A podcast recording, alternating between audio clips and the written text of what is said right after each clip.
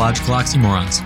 I'm your host, Joel Bouchard, a doctoral student in psychology, and with me is Mr. Norman Gayford, a professor of English and philosophy. 29,086 measures of barley delivered over 37 months. Kushim. Over 5,000 years ago, this receipt of a business transaction records something else that is much less mundane. The first name we know of historically. We don't know if Kushim was a person or an organization. If it was a person, we don't know if it was their name or their title or position. All we know is that Kushim was in charge of the distribution of barley. And as boring as this may seem, the record forever changes how we perceive Homo sapiens within the context of history. Today, we're talking about names. Nice start. Yeah, so um again, this is one of those things where it's just kind of the way my brain works and I think the way that everybody's does it at, at some points, you know. I'm on a long road trip home from vacation and I'm just all of a sudden the thought occurs to me, I wonder what the first name is in history, right? Hmm. And of course, that's a you have to place it within the context of history because undoubtedly there was names before that. As a matter of fact, names might, you know, might be the first words that were conceived of really. Hmm. But in the historical record from what we have left that we can examine, And the um, historical record that any of us have access to, or the specialists have access to it, and the historical records of one society is not necessarily the historical records of another, and you might not have access.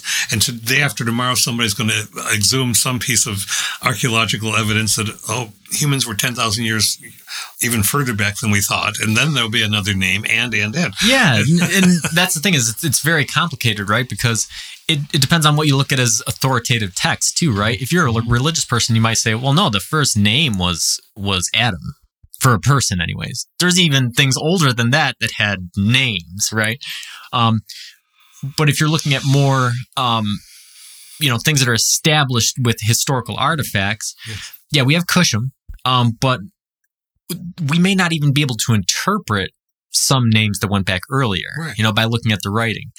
Or, you know, you might look at a cave painting and, and maybe something as simple as a handprint with a mark in it could be a name, but we don't, we don't recognize it as and oral cultures, which uh, certainly have uh, names are terribly important, but they're oral and they're uh, not always shared with outsiders. And and even when they have been, outsiders have generally messed it up phonetically.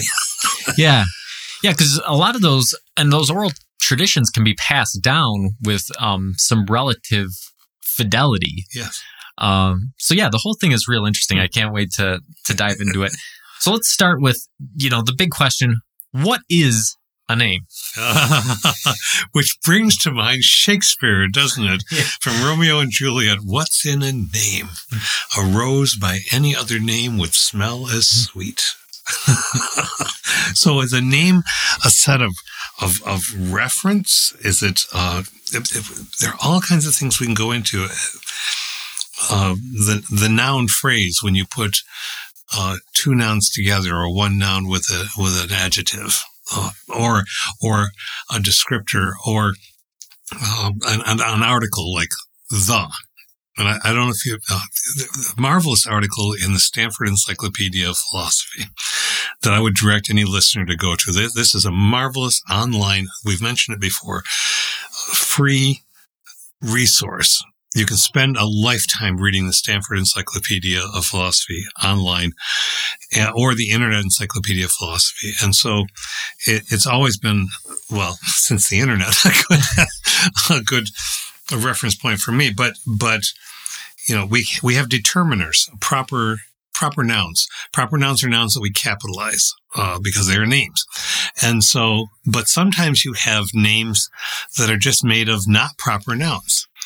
And, and one that often gets brought up is something like the Golden Gate Bridge. And of course, that's capitalized, but golden is just an adjective. It's not referring to any, you know, a, a gate. that's just an ordinary noun. Bridge, it's an ordinary noun. The is the, the, the uh, descriptor. But, and you put it together and it's taken to represent a very specific thing, right?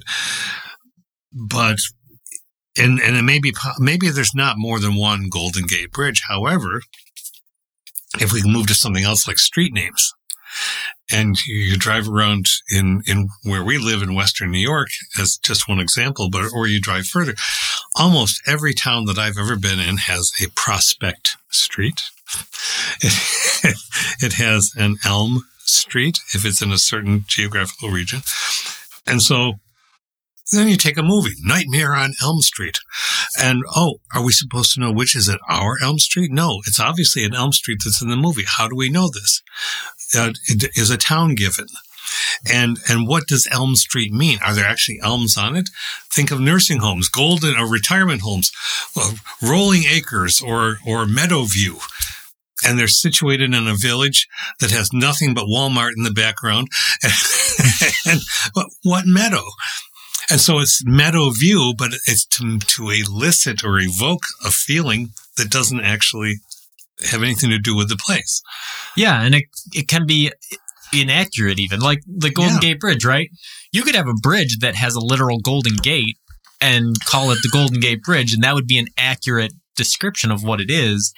Whereas the Golden Gate Bridge, just that combination of words is meant to represent something and not be a literal descriptor. Yeah, yeah. So yeah, there's yeah. a lot of complexity there. Yeah, like you said, the the, the Stanford Encyclopedia um, has a lot of good examples, um, and especially of how some of these things interact. Like like the word bachelor is the one they use, where they say, yeah.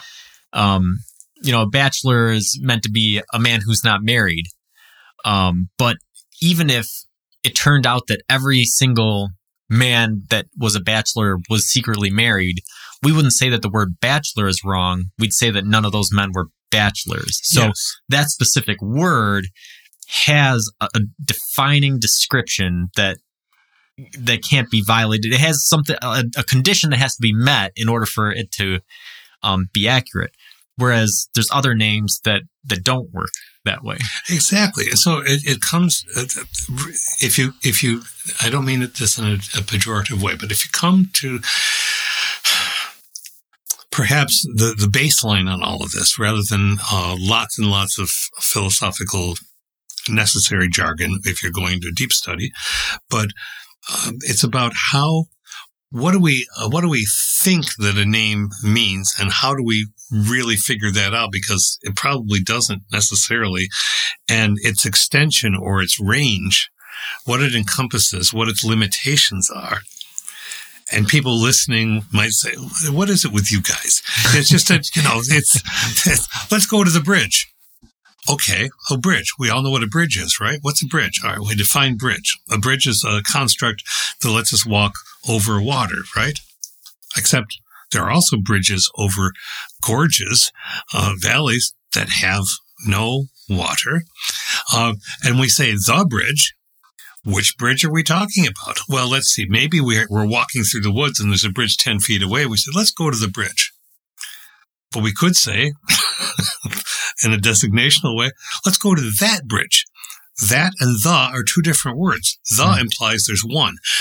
That implies, oh, the one that's nearest us there's so many levels of, of, of, of philosophical ling- linguistics going on here, semiology, semantics, and uh, that's just joyful. It's fun. Yeah, no, it really is. We, uh, like I said, I just got back from vacation. I can't remember if we were in Virginia. I think it was Virginia. It might have been Tennessee, but I'm pretty sure it's Virginia, where uh, my wife and I are walking around and we see this skyscraper, and on the skyscraper it says Bank of the James and like we both had a hearty laugh about that on on a couple different occasions because the word the is what makes that funny, right? If you said Bank of James, oh okay, well must be James's bank, but Bank of the James, like mm-hmm. is the James like is I know more than one James, right? so this this seems like right. it doesn't work. And is it? And I and I'm sitting there. The first thing that's coming to my mind is, oh, is it a river bank next to the James River? Hmm, the bank of, of yeah, and that's where like that's where language gets really interesting, and it's it's something that you know people don't think about too often, but you know. Right. Bridge, okay, a you know, a construct over water. Well, it can be over land. Well, it can be a card game. Well, it can be something in your mouth. You know, like there's so it's the contextual stuff, mm-hmm. and we. and and why I assert that this is is fun and and and and can be light, but also extremely extremely important at the same time, is that when we are willing to say maybe we're not as accurate as we think, maybe it's a way of being more accurate. And we're in the philosophy of language, and and we're able to back away and not be so absolutely certain. Uh, you know, we, we, we can, we can leap right into the political for a moment and, and, and, and I, and I won't go into specifics, but just uh, take the word Republican, take the word Democrat, take the word libertarian, take the word independent. And, and I, I, I dare you, I challenge anyone to just take that word and pretend like you think you know everything that it means. Yeah. Because if you do, you're lying to yourself. You do not know that. Yeah, no. And, um, you know, obviously recently politics has, has played that out. Um, you know, with, with Donald Trump, there was, there was a lot of, um, there's a schism in the Republican Party essentially where two different groups of people are calling themselves Republicans and believing different things. Same thing is happening currently, um, with, uh, President Biden's budgetary, um, mm-hmm. sort of deal there you got two groups of people calling themselves Democrats, and they're they totally disagree on um, in a in a, a huge way mm-hmm. what sort of policy should be implemented. Yeah, um, so so it's a it's a matter of if you're if you're willing to label yourself and and and you are unable to offer a rather detailed attempt at definition of what that that means then you are making yourself party to all kinds of things where as a human being, you might not actually choose to be a party. Mm-hmm. And I say that with all due humility. Before the show, you and I were talking about how sometimes we can have explosive moments when we, we're working on a project on a house and just, and, and, and temper overcomes any sense of, of balance. But when, but when any one person uh, when any one of us as a human being attaches ourselves to a, a label, a word, and and makes some kind of tacit assertion that uh, or assumption that that word defines the entirety of who we are. We have ceded our humanity to a categorical, indexical limitation that uh, makes it virtually impossible to have conversation. Yeah. Yeah. And that's, I think that's the thing is, you know, it's like we were talking about those two different types of words earlier, right? Mm-hmm. The word bachelor has qualifications that have to be met yeah. in order to be it. Whereas the other example they use in, in the article was Merlot, right? okay, well, they know somebody named Merlot, but mm-hmm. Merlot is also the name of a type of wine here, you know? So um, there's no conditions that are being met there. Um, a Merlot can be several different things.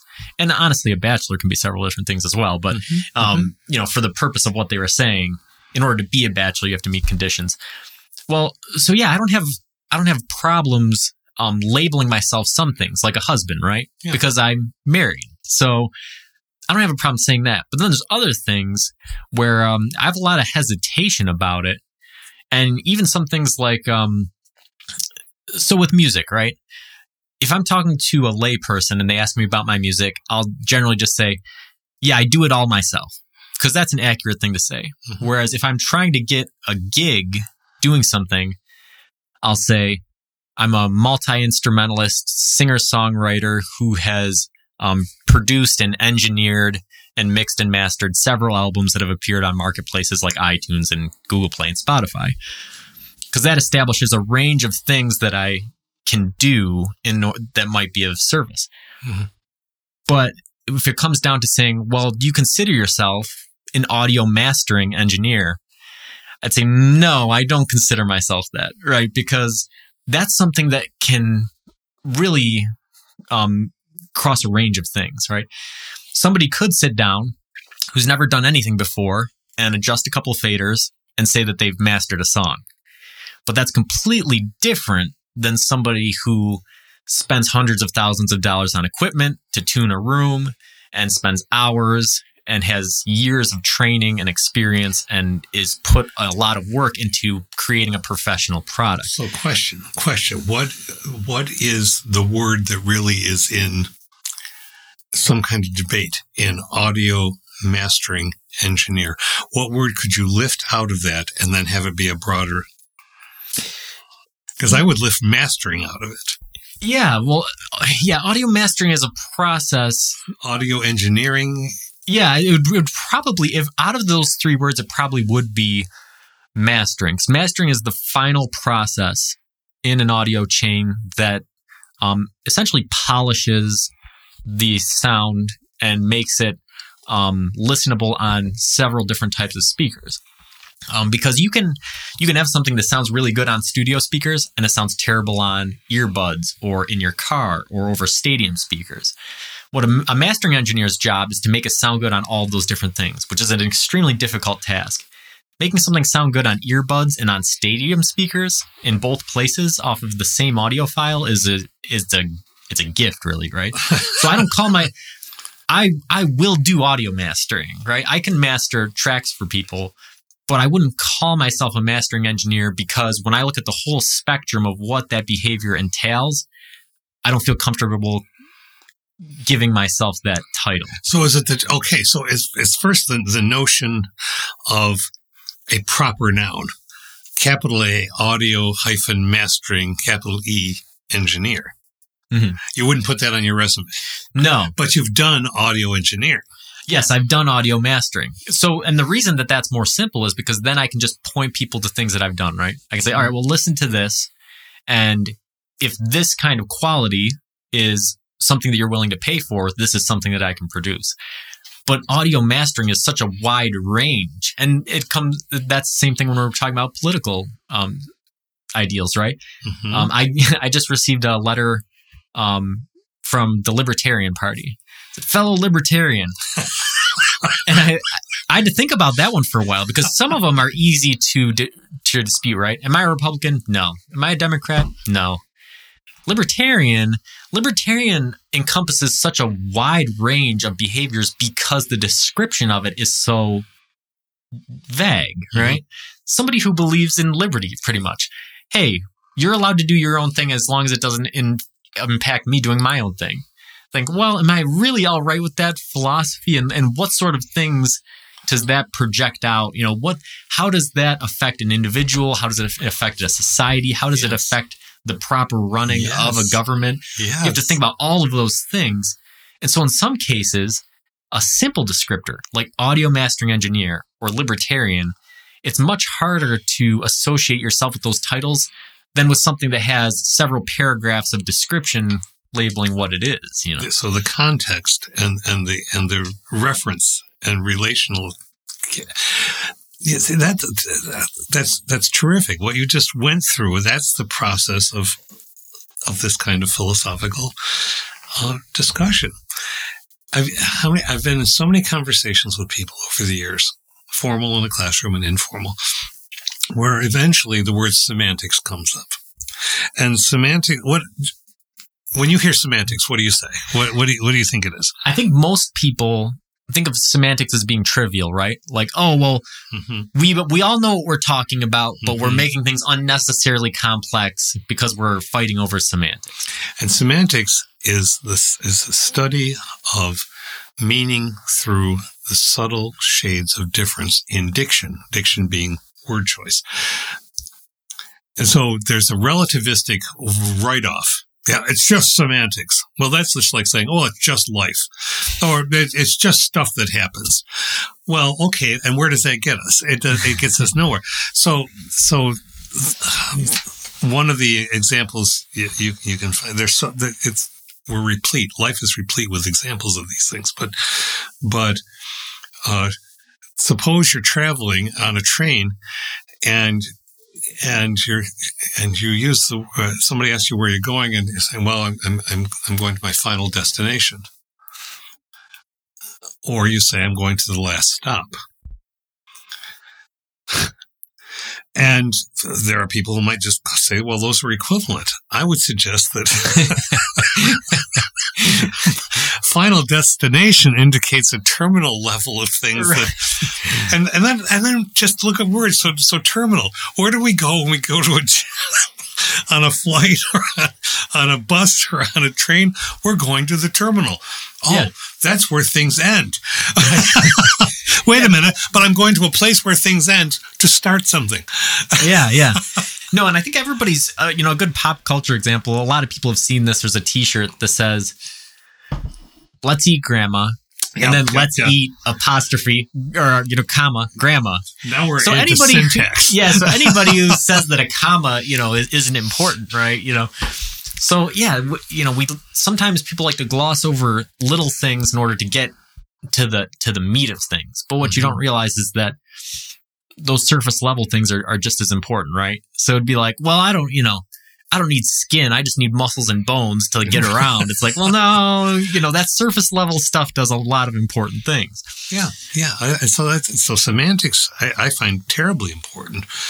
Uh, just just as when doing art, uh, you know, I've I've watched my daughter-in-law do amazing things and been in workshops where she's led me through. My my teacher in Florida, she, she amazing teaching, but just to what am I going to? Uh, what do I choose? Do I choose?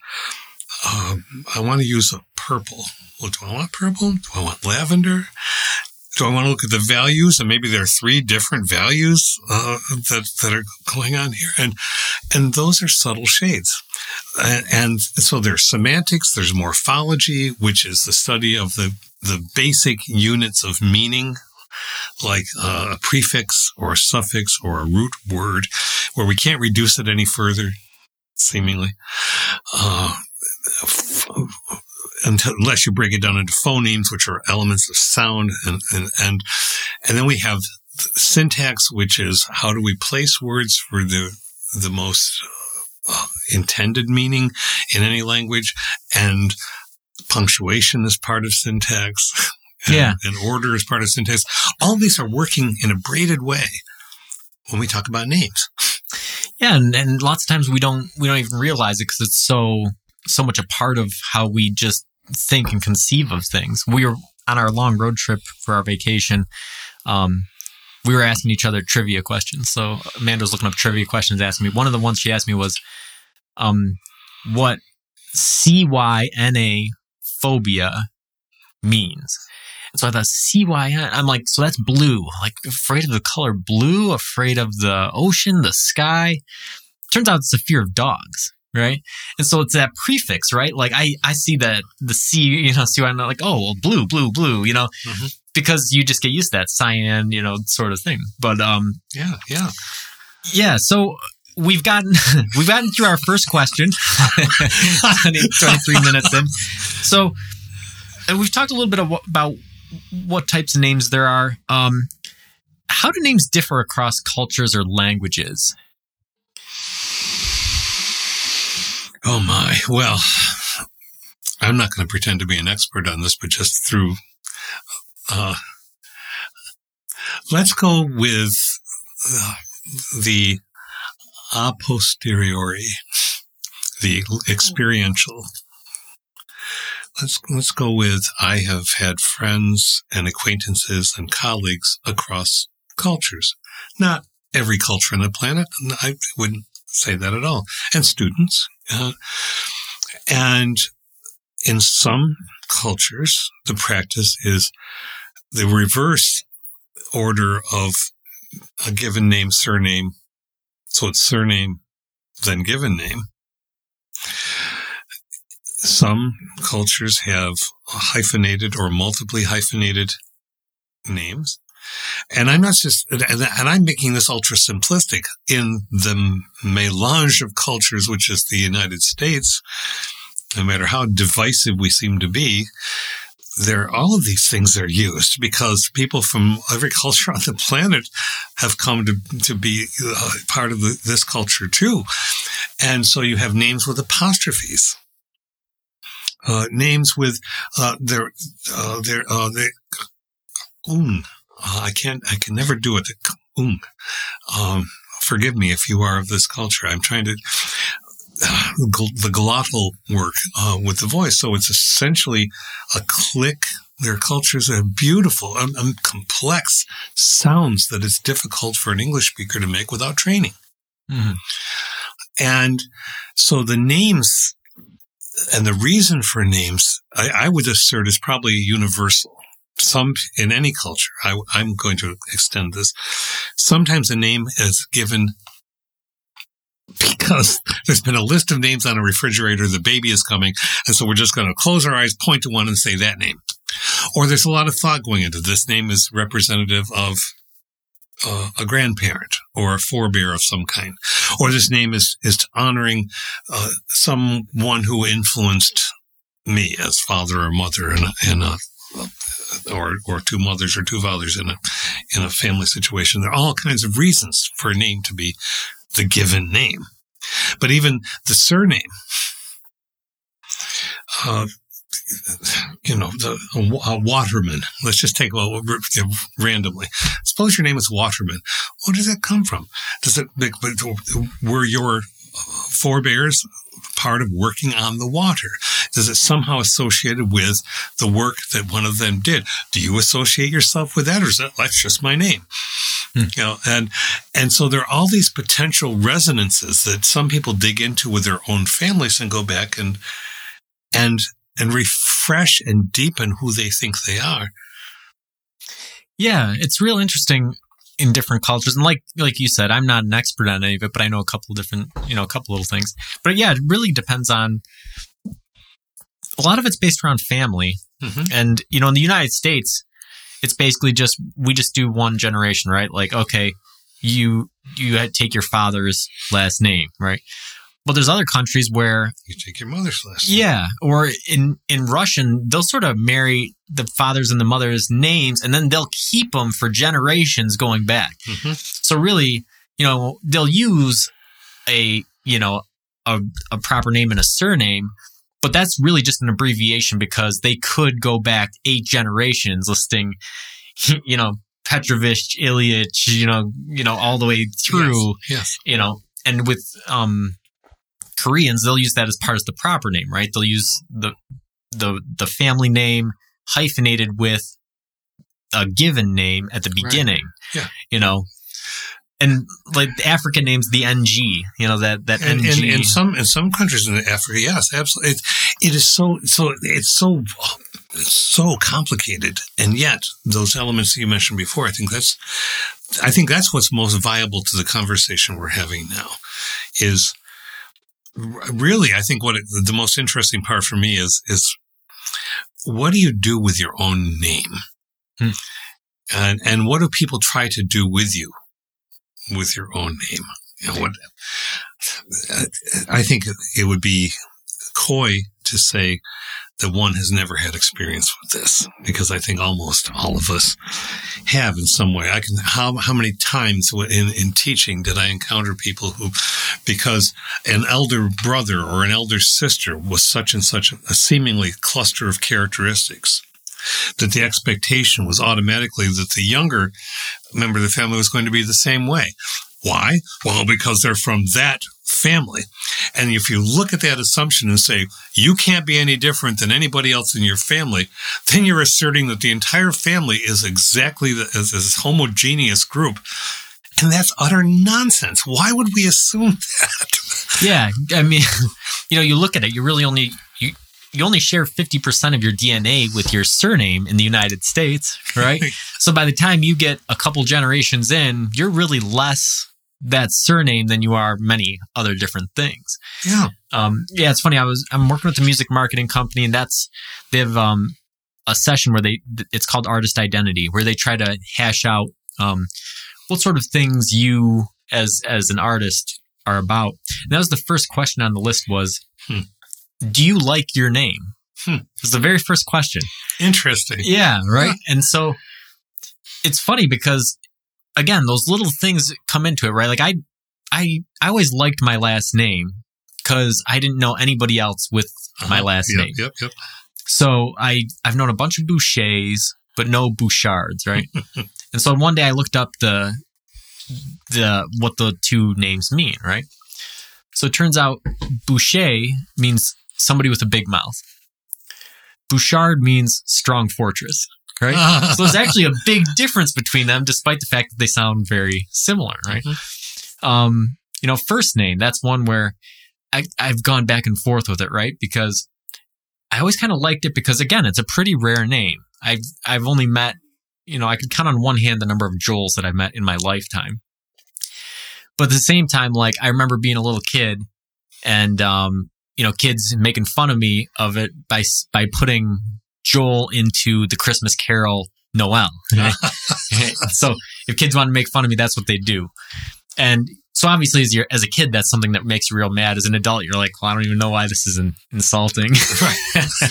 so, you know, it's one of those things where when I was younger, I was like, oh no, I wish I had a different name. You know what name I always wanted when I was younger? Hmm. Miles.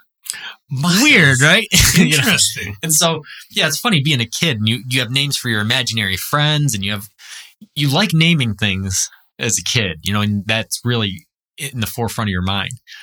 But then as an adult, you know, I'm like, oh, I like my name. It's cool. You know, the two of them together. Yeah, I really, I, I do like it. Right. Mhm, mhm. Um, but yeah, they, it, it can but all those things you've that you've just walked through, just in your own process, and and and across your development, we we.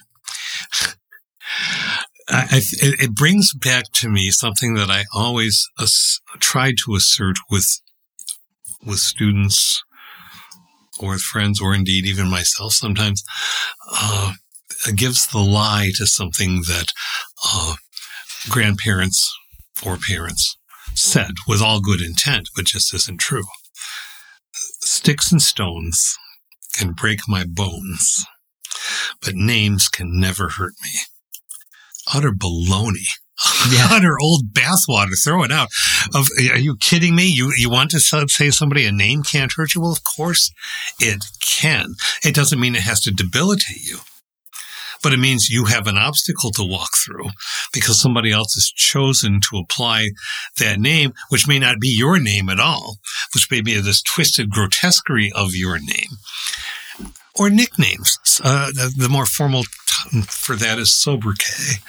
The sobriquet, your nickname. What, what, what is the nickname? Why do we give nicknames? We have a given name. We have a surname. We have a middle name. Sometimes we have four or five names.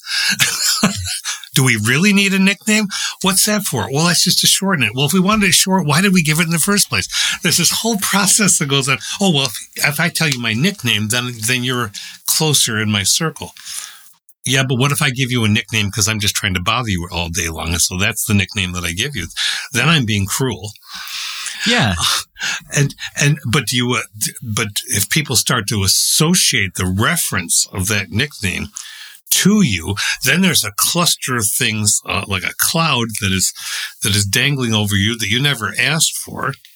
And you can push it aside in your own mind, and that's great. But somebody else at a class reunion 20 years from now might still say that. And you know that inside, as much as you say, why is that even somewhere in there, there's still some emotional resonance from back then. Yeah.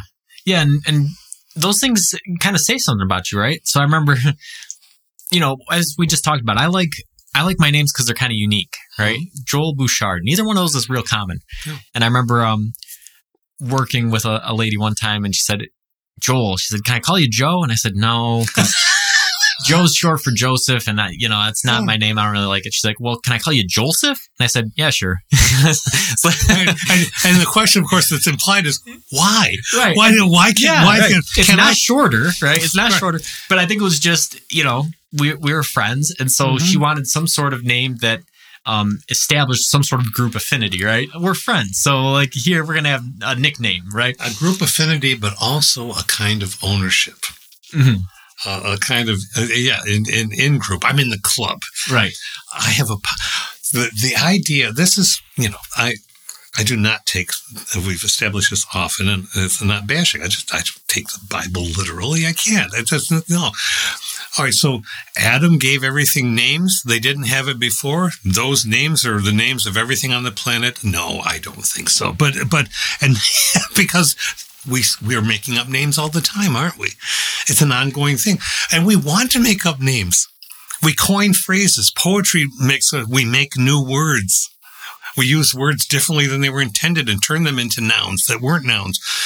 And we nickname. May I call you? Or can I call you? Or I'm going to call you. Semantically, those are three different things. Yeah, yeah. Yeah, and my poor pets have no say in the matter. I think each one of them has dozens of nicknames. It just depends on what kind of mood I'm in, what I want to call them. But some people feel differently, right? Um, I remember I had a friend in the army. Um, his name is Maxim Zarek because he Hmm. was he was um, an immigrant from Belarus. That's a marvelous name. Yeah. Well, here's the thing: is Maxim Zarek, who's an immigrant from Belarus, um, but he wanted to change his name, um, to I, and I can't remember what it was, but it was something along the lines of John Johnson. and um, I said, "Why? Your name is so cool." And he's like, "Well, I just want to fit in, right?" he had spent Mhm. years trying to get rid of his accent, um, you know, and he wanted to change. He wanted to be American, is the thing, and so you know, you as as an outsider, you can't say that there's something um, good or bad. You can't judge him for that, right? Because he had had a bad experience in Belarus, where um, when he was when he was in kindergarten, um, the government came in and started performing all kinds of tests on the kids, and um, essentially told him, "You're going to be an Olympic swimmer." They took measurements of his chest. They did all these things. They said, "You're going to be an Olympic swimmer at the age of five, right?" And so they set out a whole curriculum for him throughout his life to to get him onto this path. He did not do well, so his mother ended up fleeing the country with him and his sister. Um, so he didn't want to have any vestiges of Belarus hanging around in America. And his name, despite how cool the rest of us thought it was, was a reminder of those experiences he had had before. That's that's a a wrenching and marvelous example, and, and I just want to say, never, probably ever will having going to meet Maxim, but it it is a it has a gloriously powerful, strong name because it is unusual. But I get to say that as a privileged person who didn't have to go through the horror that you just described with. So Yes. So you have a right to change your name. And people can change their names without even going through a legal process. But if you're going to, you know, there are two levels to that even. Uh, a person so, so, so, so immediately dear to me and, and close has, has gone through that process, has elected to go through that process, has embraced because that is closer to the person that they are. And I'm in awe and, and, and, and, and, and love and, and respect for doing that because there's a, there's another layer of this. It's kind of like what Maxim is, you, you described that as one, one layer. There's another layer, which is, um, go, uh, being gender fluid. Or, uh, and and thus finding that one name doesn't apply to who you are and nobody else gets to tell you who you are. And for all that we claim about liberty and libertarian and freedom the very notion that maxim for example wanted to fit in and and would assume a name like whatever it was but john joe john, john johnson right uh, because that that's fitting into america gives the what's the impression of America? You've got to be like the rest of us or you can't be here. And yet we celebrate diversity. We do not, not yet. We, we, we celebrate, we embrace all things. Not yet. People are at risk of their lives because they say that they, this is who I am. No, you're not. And I'll tell you why, because we're the dominant culture and we'll tell you what you will be. We still do this. And so we do this with names. We do it with proper nouns. We do it with lowercase nouns. What's in a name? Everything. Yeah. So yeah, let's um let's Sorry, I shift just into let's shift into the formative now. Um again, we're we're getting late, but sorry. We might well we might just have one discussion then I might split it into two episodes because it sounds like we're going to go real long on Okay, this. all right. Um so do you think names were the first words invented in language? At a guess, just one person guessing, I would say yes. with, with possibly the exception of an exclamatory word like wow, however it's interpreted and whatever, whatever the first, I, I think names first or maybe second, because I think you open your eyes and you look at the world around you, whether it's frightening, sublime, beautiful, or whatever, and wow pretty much accompanies it. So I, wow. so I'll put that aside. But I, I, think, yeah, but other than that, yes.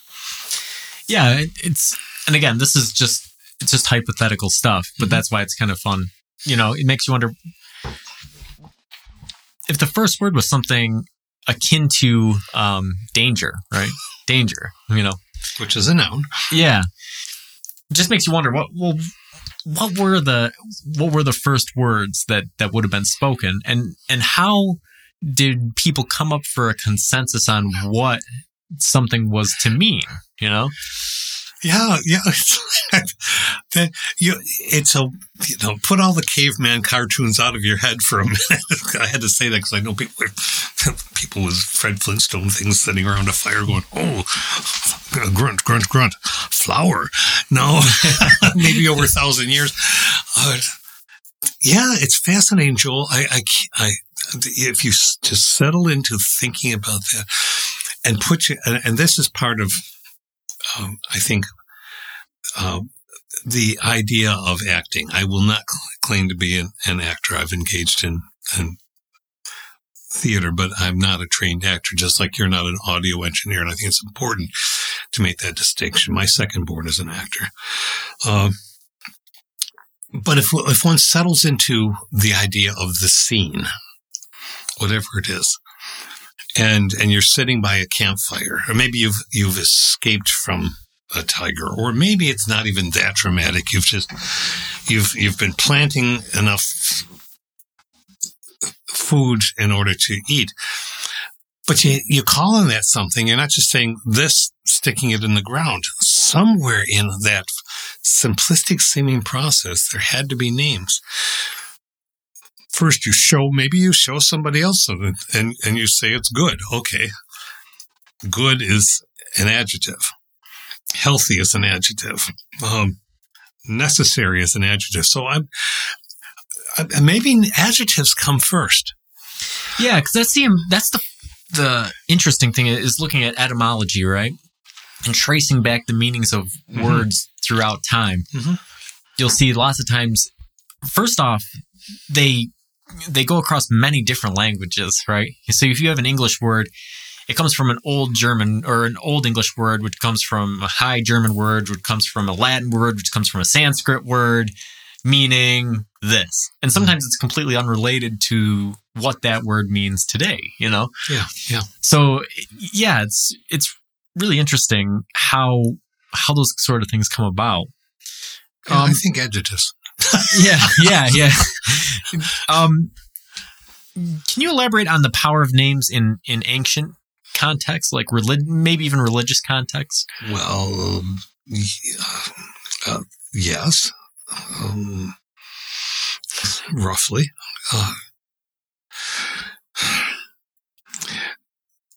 there was a science fiction story uh, that Arthur C. Clarke wrote that was very formative for me uh, as a young person I was really getting into science fiction. It's deep stuff, but the story is called the nine billion, nine billion names of God. And the the uh, crux of the story was that uh, a group of religious uh, monkish folk had, as I recall, it's been a long time since I heard the story, had created this rather naturalistic, seemingly simplistic machine that was kind of a computer. Um, and they set it to uh, take finding all the names of God, and because presumably by the time that you had found every single name of God, then utopia or uh, the end of time would come.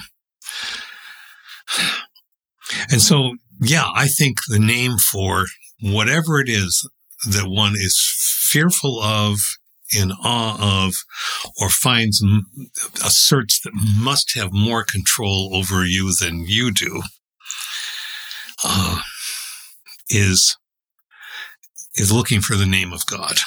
Hmm.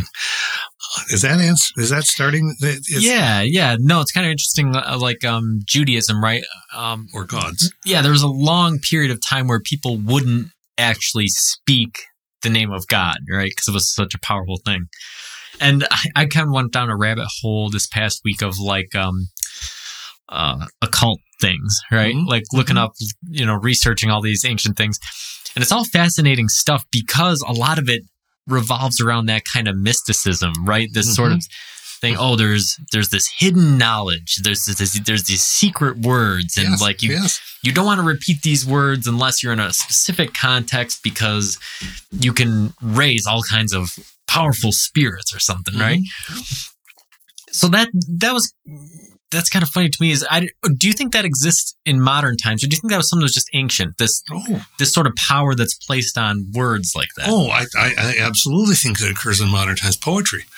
Uh, I, just as one thing, I think that there are many people for whom the name, well chosen and spoken with with with reverence and deference, does cause an interior effect.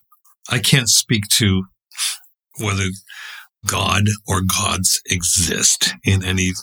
We've gone through this in, any provable, measurable, empirical sense. So we'll just put that aside. That's something between oneself and one's God. um, but I do think there is a reverence.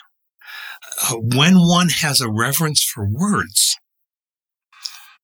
uh, uh, uh, whether one is capital P poet or or accessing and indulging and developing one's inner sense of lowercase p poet, poets are people who choose words and rhythms, cadences, uh, unusual, and there's an allowance in poetry seemingly from the outer world. Oh, well, they might not say things as clearly as other people, and they're just hiding a message in there somewhere, and. it's not simplistic like that, but but I think that's what a lot of people think. Well, they they made that difficult on purpose. Well, possibly, so you will think about and and have an, an an experience that isn't ordinary. When language becomes not ordinary, it becomes memorable, or um, it causes one to stop and ponder, or be perplexed, and that is power. Yeah, yeah, and I think that's where a lot of the emotion of language comes from. Like if you have the engagement, that's when people are going to tend to have some sort of emotional connection with what's being said. Like you said, you could you could take the message of a poem and just write it out in plain English, but that's not going to have the same visceral effect on somebody as the poetry if they're willing to engage with the poem. If they're not, then it's not going to have any effect. Period. But that's a personal choice with them. You See, know. And and so you when you said a cult, I just had to quickly. Uh, I wanted a good definition. Right, supernatural, mystical, or magical beliefs, practices, or phenomenon relating to the supernatural, the mystical, or the magical. Religion is a cult, not a cult. Occult, in the sense that it is an evocation of, or recognition of, or seeking out or toward the supernatural and the mystical. Uh, and, and so now we go back to the naming.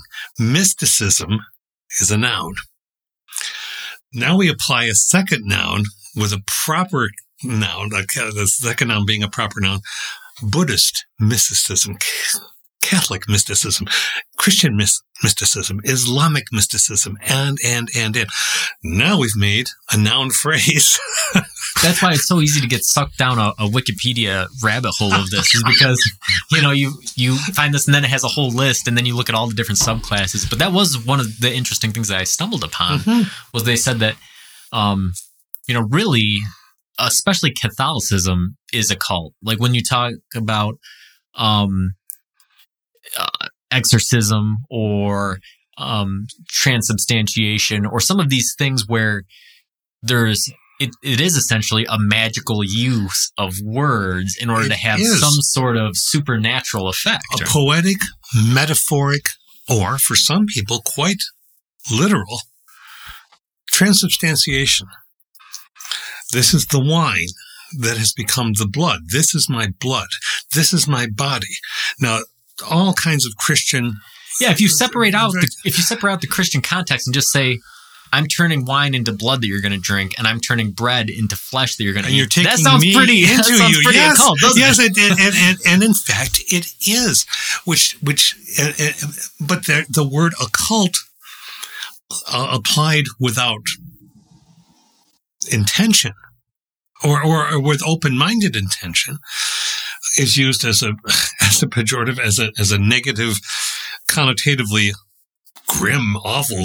Stay away from that because we think we know what we mean by the by the occult, but just that one word. It's more expansive, and the extension of it is broader than one might think. Yeah, and it, it creates a whole um, sort of interesting look at, at the name itself, the occult. So again, we have the we have the the you know Yeah, the, the- one thing that is occult, and like you said, the definition of the word versus the meaning that people give the word is uh, two different things apparently, right? Because like you said, I think when people think of the occult, they think of um, Satan worship or these sorts of things that are it it's almost synonymous with being evil, right? But then when you read the description of the word and then you start applying that in a literal sense to um, practices or rituals or things that people engage in, all of a sudden it really becomes more expansive than the narrow definition that's given to it, yes, you know, yeah. off the cuff. And, and so now you've just engaged in a kind of semiology, which is the study of signs and the meaning that are uh, uh, is, is, is attached to them. I'm thinking of it th- this summer. I had some gardening and landscaping done, a very small you know spot, and and some very nice young men, as it turns out, who had had were doing the work. Well, they presented as men. I don't know if they were or not. So there's another thing, but it, but they were, uh, and I, I couldn't, I was doing some writing on my computer, had the window open and I could hear them working outside and they were talking about all kinds of random things. And I wasn't trying to listen on all the conversations, but I have teacher ears. They never go away. and I'm hearing these things and one said, well, what's a pentagon? And, and, and well, that's, that's the most famous building in the world. And, and, and then, well, it it has five sides. That's why everybody knows it. And in my head, I'm going, it's not the most famous building in the world. That that sort of betrays a kind of bias in my head's going, I want to go out there and teach them. I want to go out and work, but I didn't. And then and and, and the companion said to them, uh, among them said, well, well, what's a pentagram? And the other guy said, it's just a random shape that's used with witches. And in my head, I'm going, penta, penta, pentagon, penta. You said it had five sides, pentagram. It is not a random. and I'm laughing because I didn't go out because I thought they're doing their work. They don't need this stodgy older guy coming out and, and doing this. But that too was uh, a misnaming. Yeah, and again, taking you know This symbolism is super cool, and I, I and I'm pretty sure we did an episode on it. Hmm. Um, but yeah, again, taking something right, a symbol, and even doing something as subtle as just taking that shape and then shifting it one Yeah. way Yeah. can add a completely different meaning to it. So this is kind of a good segue into our speculative section. Hmm. Which um, the first question I have is: Can we conceive of things without naming? So do you think with symbolism, right? Can you think you can conceive of something with just symbolism, or do you think there has to be a naming process involved in order for humans to conceptualize? You've already named something by using the word symbol. right. uh, well, so I, I think not. Uh, we may have intuitional, uh, uncoalesced uh, impressions. Um, I've been reading Keats, John Keats again this past week, just just because. Because stacks of books, I read across the books. Just, there's there's no order to it. I just take the impressions that come, and and Keats has this marvelous uh, poem, Ode to Psyche, and in and, and in that there's a, a, a, a couple of stanzas which are. It, it took me back to how why I appreciated Keats at the beginning, uh, about an impression of far in the distance on the horizon, um, God's working things, but it was so distant you couldn't really tell, but you knew something was there. But the very fact talking about gods and powers, those are names. They're, they're not proper names, but they're names. So I don't think so. Yeah, it's it's hard. You have to kind of do a thought experiment that's really impossible to do because of our um, contextual existence. But if you could, if you could be an adult and open your eyes for the first time and see the world, right? Never having had a childhood or anything else going on, right? And you just open your eyes and you see things. Mm-hmm. How would how would your cognition work? The exclamatory, wow. Right, yeah, right. it's a, you're bombarded. Yeah. I can only imagine, but you, you It makes you wonder, could you I mean, would you be able to separate sky from land or foreground from background or any of these would you be able to even do any of this? I think you would. I think you would because of, of, of the demonstrative. If, if you're assuming that you had language, I don't know if that's built into this this thought experiment. I think we're assuming no. No Because I think language, I think that's the point of it is to try to figure out Alright. if we could um, conceive of things without naming. if our eyes are functioning, then we're going to differentiate. Sky is different than horizon. Yeah, so then the question becomes We don't have the words for it, but it's Right. So can we differentiate without naming? Right? If you open your eyes for the first time, you see the sky, you see the land. Do you think you have to give those things a name in order to conceive of them? Or do you think that somebody with no language could just open their eyes and, and know what's happening without without having words or names for them? Oh, you're sending me on all kinds of trips here. So, so I have to revise what I said to you in our in the earlier part of our discussion. I won't revise this. I still think it's wow because that can mean all kinds of things. Uh, but but after the wow, and I'm thinking because I've been so blessedly um, just so lucky and gifted to be able to be part of my granddaughter's life from the beginning and and and al- almost every day.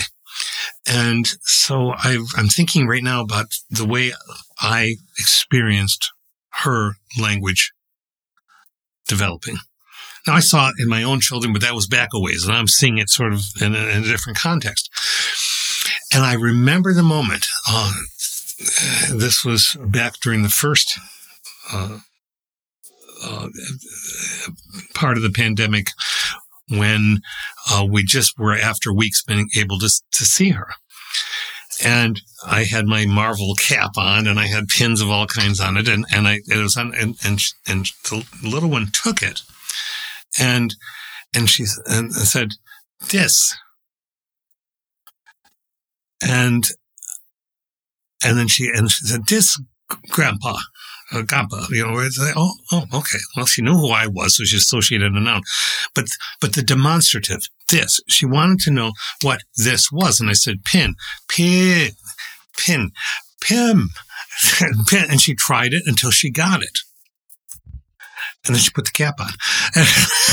and, but I, but I think the demonstrative, this, that, these, those, uh, before we have nouns, are probably the first useful words. Because this implies what is this? Yeah, yeah. I yeah, I think you're right. I think there almost has to be a, a chunking or a, a carving out That.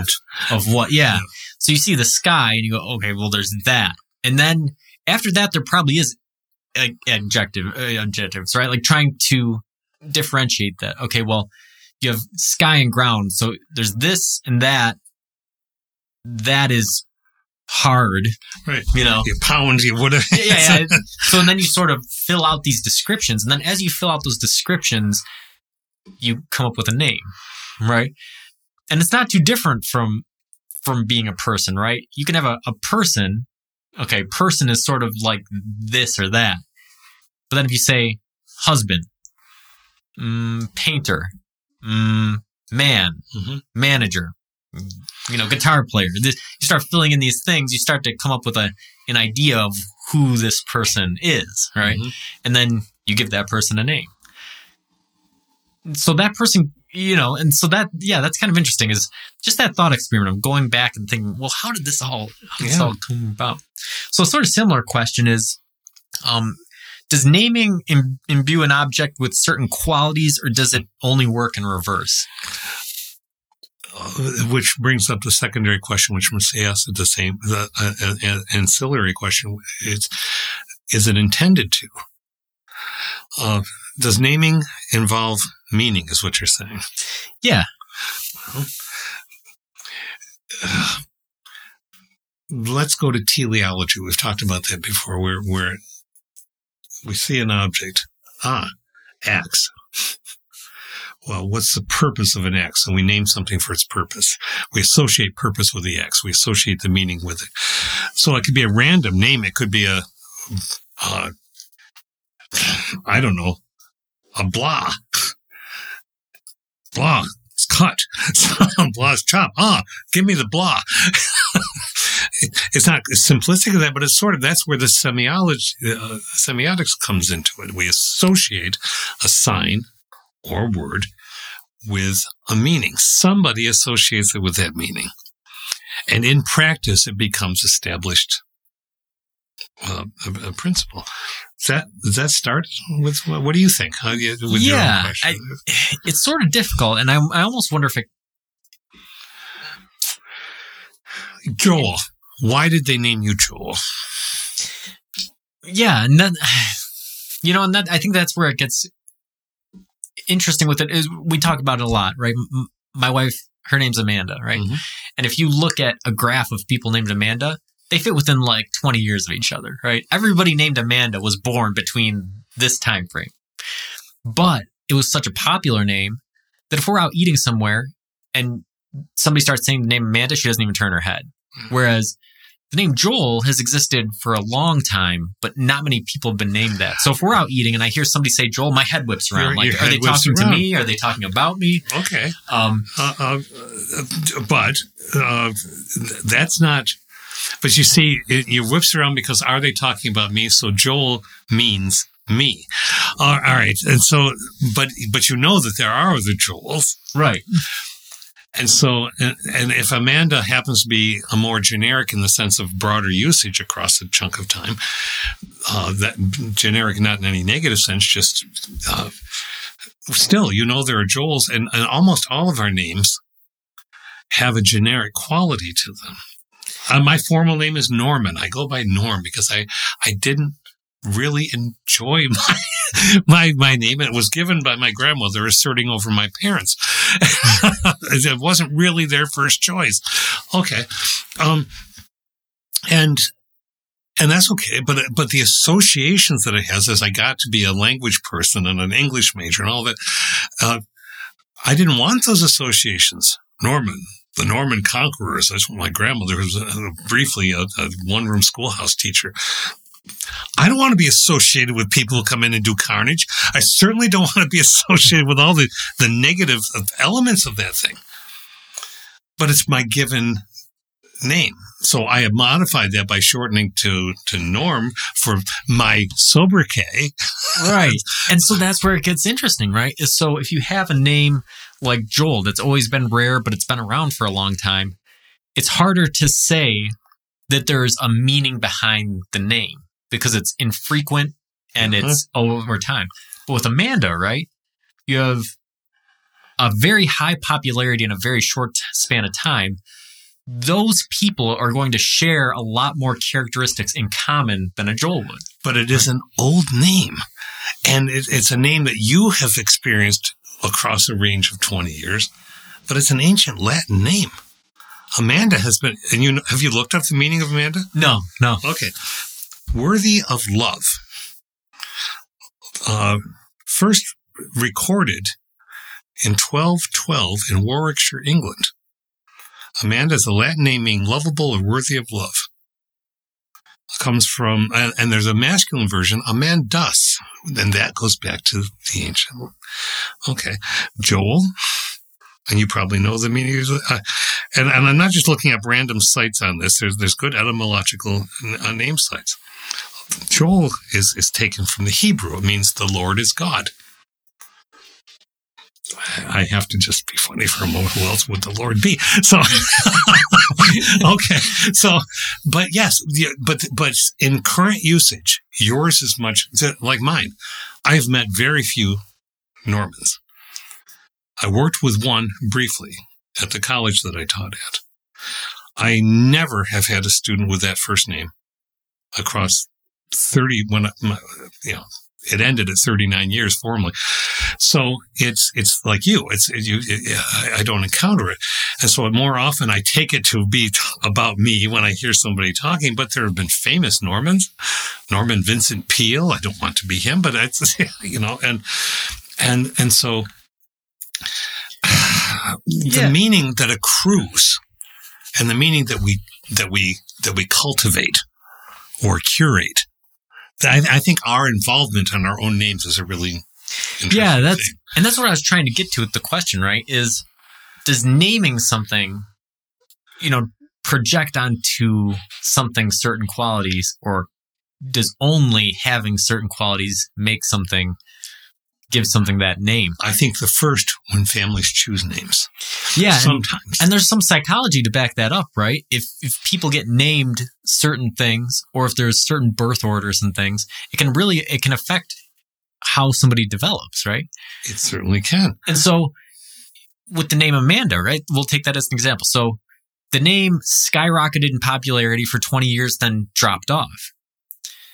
So if that name had never been popular, and then somebody named somebody Amanda, how would that person develop versus being named Amanda at the height of Amanda's popularity? Do you think that giving those two names in those two separate circumstances would affect the person differently? I think it, well, I think it might, depending on how much they thought about it and how much other people gave any thought to it around them. Uh, we named uh, our firstborn, my son, Ian. Ian is uh, uh, a Celtic, well, a, a Britishism, a British-based name um, for for John, and and John uh, was my wife's father's name. Now, we didn't name him John so he would be my wife's father. We were naming him that in order to, and, and his middle name is a variation of my father's name. So somehow we became patriarchal on that one. Uh, but it wasn't intended to say, you are the, because they are two very different men, but that these are men we nonetheless have respected and have affected us. And, and I think what we're saying is we want you to know that you are part of that heritage and and and and they love you and you are part of who they are. So it's not a set of here are the qualities that we we we assume you're going to be, and therefore you're going to live up to these two men because we gave you this name. That that wasn't it. It was a very conscious choice after a whole refrigerator list, uh, but it still had meaning.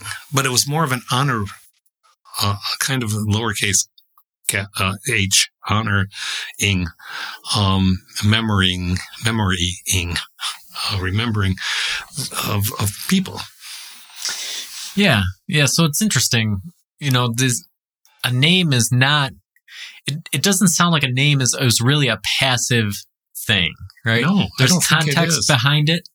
There's context behind it, but then there's also, um, context, you know, within it of it. It's it's really kind of and and there may not be context behind it for people who just randomly choose. I, I have encountered people who just said, "I choose this name." I just gave him that name because.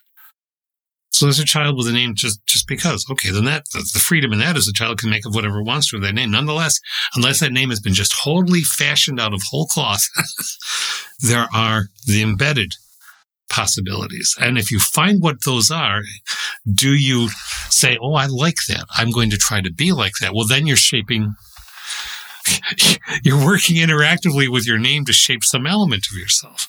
Yeah. So humans are not the only animals who use names. Do you think that there are other animals that conceptualize reality using an inner language or symbolism?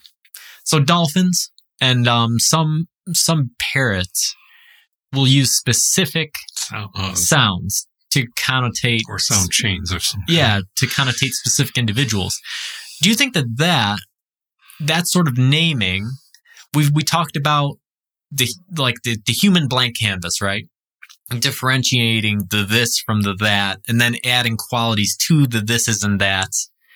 so if these animals are capable of of differentiating individuals with certain sounds do you think that their cognitive processes are operating on such a level that they're using some sort of primitive language to identify objects in the environment? Well, I wouldn't call it primitive because we don't know how complicated it really is, and and, and that's sort of an imperialistic term that we still use. Um, but I do think that they are classifying things in their environment. If if, if that's if,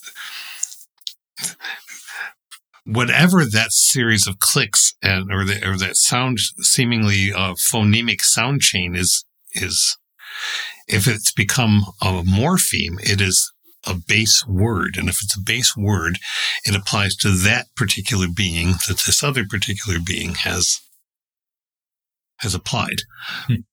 Um, is that yeah a start? yeah, I think so. So, um, and then there's crows. Then there's crows who who don't name same. Uh, uh, by all indications, the smartest birds, ravens, crows that seemingly exist to our knowledge, who will represent who who if if they see a person with a red cap. There's a marvelous special uh, documentary about this. Purposely goes up. A researcher do this and and disturb a nest. Don't do anything. Just scare the birds down through at least what three generations of crows. They see a, that person, they see that red cap, that person. There's a different sound that they give when that person is around than if that person walks and the red cap's gone. So somehow they've associated a meaning, a cluster of meanings, a, a, a, an extension to that being. I, I, it's not the same as a given name. Yeah, and that's that's kind of interesting, right? Because there's plenty of of evidence of crows doing this sort of thing where people will feed crows and then over time the crows will start bringing them presents mm-hmm. it's almost it's almost an economic exchange right mm-hmm. here i'm going to bring you something for, Transactional. for feeding right so yeah corvids have this um, extreme intelligence but that intelligence is is different from dolphins or parrots right mm-hmm. dolphins or parrots te- are are actually giving things names whereas crows obviously possess the ability to differentiate individuals despite not giving them names as far as we as far as we know. But if you listen to a raven, the croaking sequences that those that a raven does, and I can't begin to. I know there are ornithologists who study. I'm, I'm sure there's been extensive work done on this, so I'm not going to try to uh, broach that, except to to say that I can't, as a layperson, listen to a raven and not think something's going on because there even for untrained ears there's a sequence of that yeah. mean something yeah yeah so animals the animal part of it's interesting uh, uh, the last question i have is um kind of relates back to some of what we were talking about before does branding rely on the aggregated thoughts and feelings of a segment of people towards a name? Yes, it is a curated, an attempt at curation. uh, I'm going to try to leave my biases out of it. I cannot help. I can. I cannot, as a, as a scholar, as a as a human being, dissociate the word brand from what it has been used for historically over time on human beings and on animals. So the negative thought of being imprinted by this stamp that says you are mine or this stamp that says I want that stamp too. Um, I just, I can't escape that, Joel. And, I, and I, but while I'm a reasonably intelligent adult, I can understand what branding is about. So if I try to put that negative aside a little bit, uh, I think it's a curation. Uh, I think is it is an attempt to create, and I think honestly done. I mean, you're you're working on it with your marketing, and I know it's being done honestly.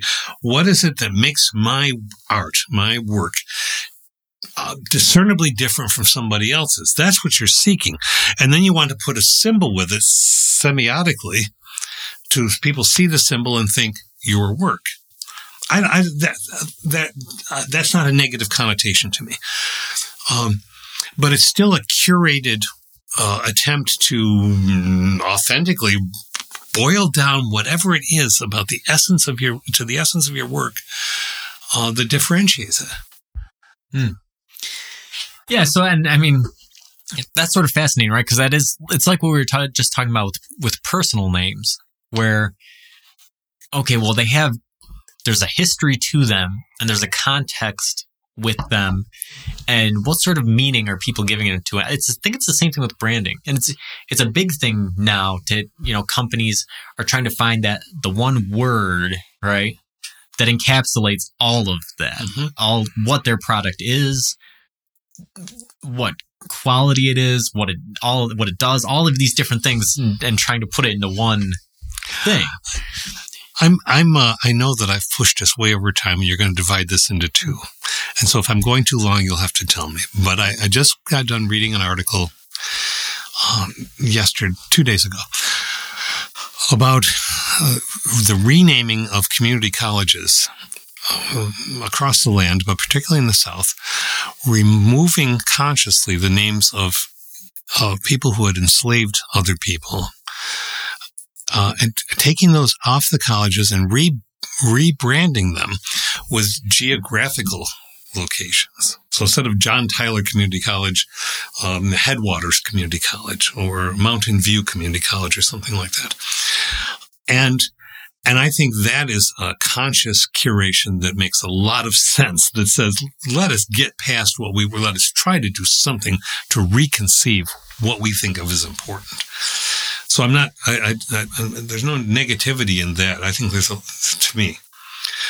But as I read the article, uh, college after college said, "Well, what we offer is different than than every other college." And then my my hackles are going up because I've experienced this, and and what we offer is the the unique possibility of each student finding out who they are I started laughing as that is not unique. Every college claims this. They have slightly different phrases for it. I remember when the college that I worked for spent something on the order of $60,000 to rebrand. They were looking for a phrase. They were looking for a symbol that wasn't a SUNY symbol by itself. And they finally came up with something that looked very much like a local bank's symbol, except it was reversed and it was kind of a waterfall with a slash through it. And and, there, and we had a whole set of meetings about this, saying, well, every symbol must tell a story. And so that was brought up, and and I said, and what's this story telling?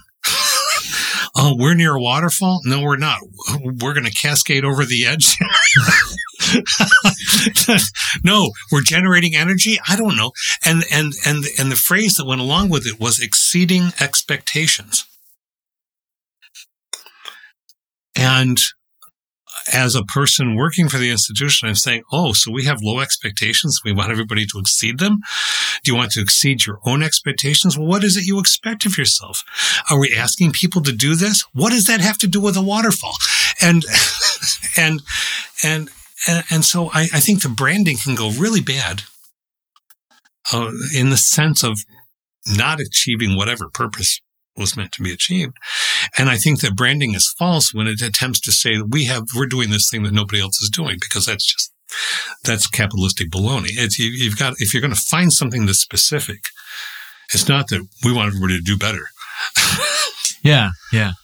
No, and, and that, it is funny. I, I, I love and hate the marketing thing all at the same time, the branding and, and whatnot. But I remember I took a class when I during my master's degree, um, where you had to develop um, basically from scratch uh, a school on paper, right? Mm-hmm. So you had to start out with a vision statement, which is like one sentence summarizes what the mission of the school was. Then you had, you know, after the vision statement, you had a mission statement, which is sort of a paragraph Yep, yep, doing these yep, things. And I love doing that because it was really just fleshing out this whole thing. And you had to start at the beginning and you did have to boil everything down to one sentence, right? And then you got to build off of that. And I think doing it that way is very philosophically um relevant and and important Mhm. but i think that a lot of places don't go through that whole process. It does seem like you were saying just sort of an unrelated jumble of of things that were put together. And i think that that's something that goes back to um, an individual vision versus a group vision right? Mhm. um i've i've done this with music right? I i do my own music where i do everything. So the whole thing is my vision from the beginning to the end. I've also been in bands where there's several different people and it's everybody's vision going into it. And it's not to say one's better than the other, but what it is to say is the cohesiveness and the and the teamwork behind it is what's going to make or break a group vision, right? If a if a person does something um, it's really up to their talents and skills and and follow through and those sorts of things to determine whether or not it's successful. When a group does it, how people work together determines how how it works out. Mhm. You know, and um, yeah, sometimes those marketing strategies can end up really well if there's a, a cohesive vision and and things are followed through in a proper way.